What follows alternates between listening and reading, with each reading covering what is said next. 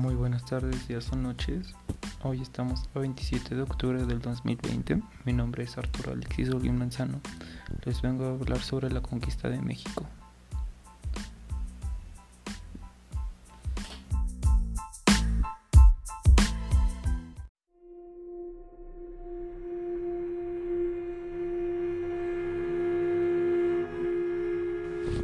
La partida de Tenochtitlán.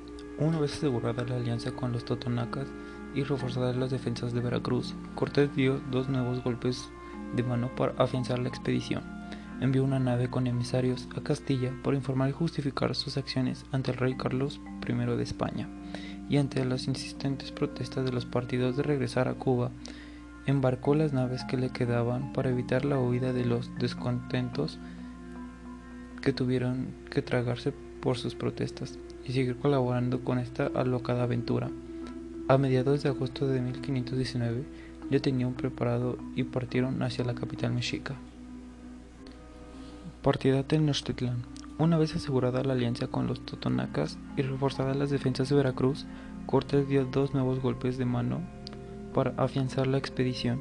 Envió una nave con emisarios a Castilla para informar y justificar sus acciones ante el rey Carlos I de España.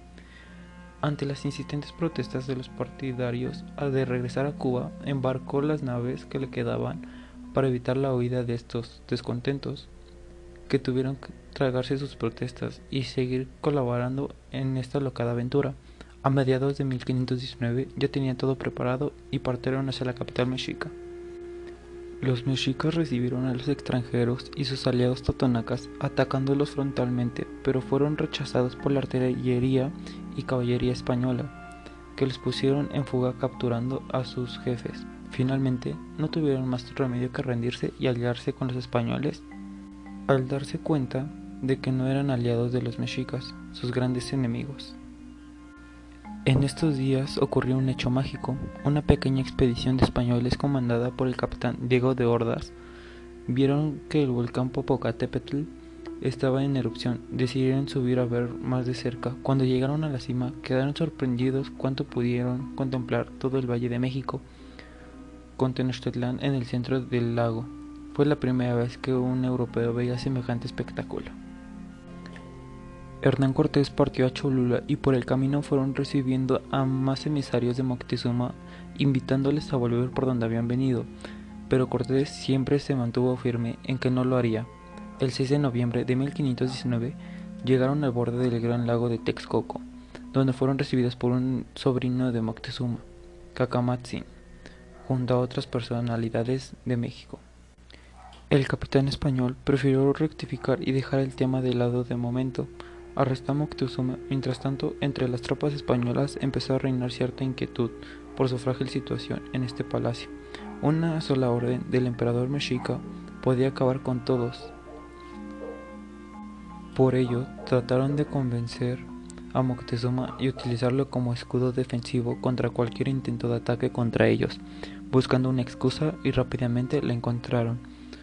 Unos recaudadores mexicas visitando la ciudad aliada de Campoala, aliada de Cortés, y trataron de cobrar tributos y de llevarse a unos jóvenes para su sacrificio, pero los totonacas se negaron argumentando que se les había eximido de tales obligaciones y que no pensaban obedecer. Esto provocó la reacción mexica provocándose en un enfrentamiento que terminó con la muerte de un aguacil español llegado a Veracruz, Juan de Escalante, seis soldados españoles, un alto número de indios totonacas.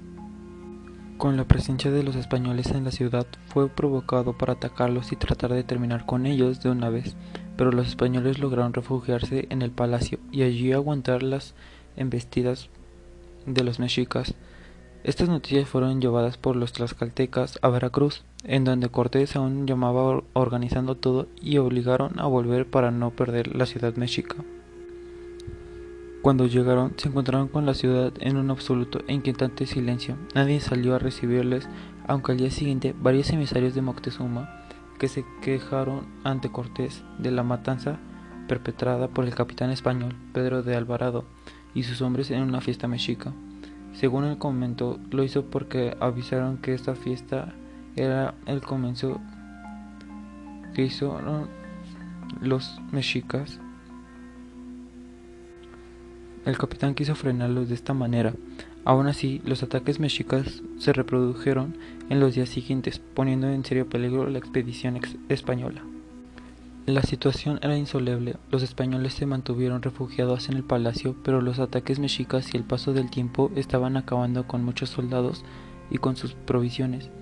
Cortés ordenó a Moctezuma apaciguarse a su pueblo y le mandó a la azotea del palacio para mandar a sus súbditos que, que detuvieran el ataque y volver a sus casas, ya que según los españoles habrá salir de la ciudad al día siguiente.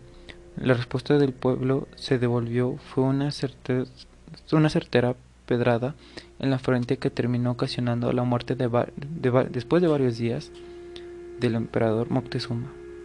La accidentada retirada española tuvo lugar el 30 de junio de 1520 y fue ejecutada en dirección a Tacuba. Se realizó por la noche, tratando de escapar sin ser vistos, pero los mexicas estaban muy vigilantes y atacaron sin piedad a los huidos españoles. Por el camino fueron muertos casi la mitad de los soldados, y por lo que no tuvieron la suerte de morir en una captura fueron sacrificados en los templos. Este suceso fue conocido como la Noche Triste, uno de los episodios más tristes de la conquista de México desde el punto de vista español.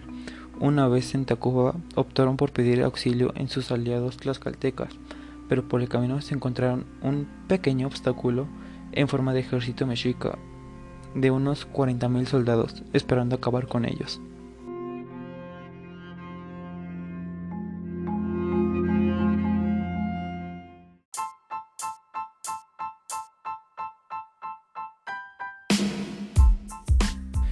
Hoy echamos una vista al pasado sabiendo que es importante leer, ver, investigar sobre nuestras raíces, sobre nuestra historia, sobre nuestra cultura. Damos por concluido el podcast del día de hoy. Repito, mi nombre es Olguín Manzano Arturo Alexis. Les deseo un buen día, tarde o noche. Y espero en el siguiente muy pronto. Gracias.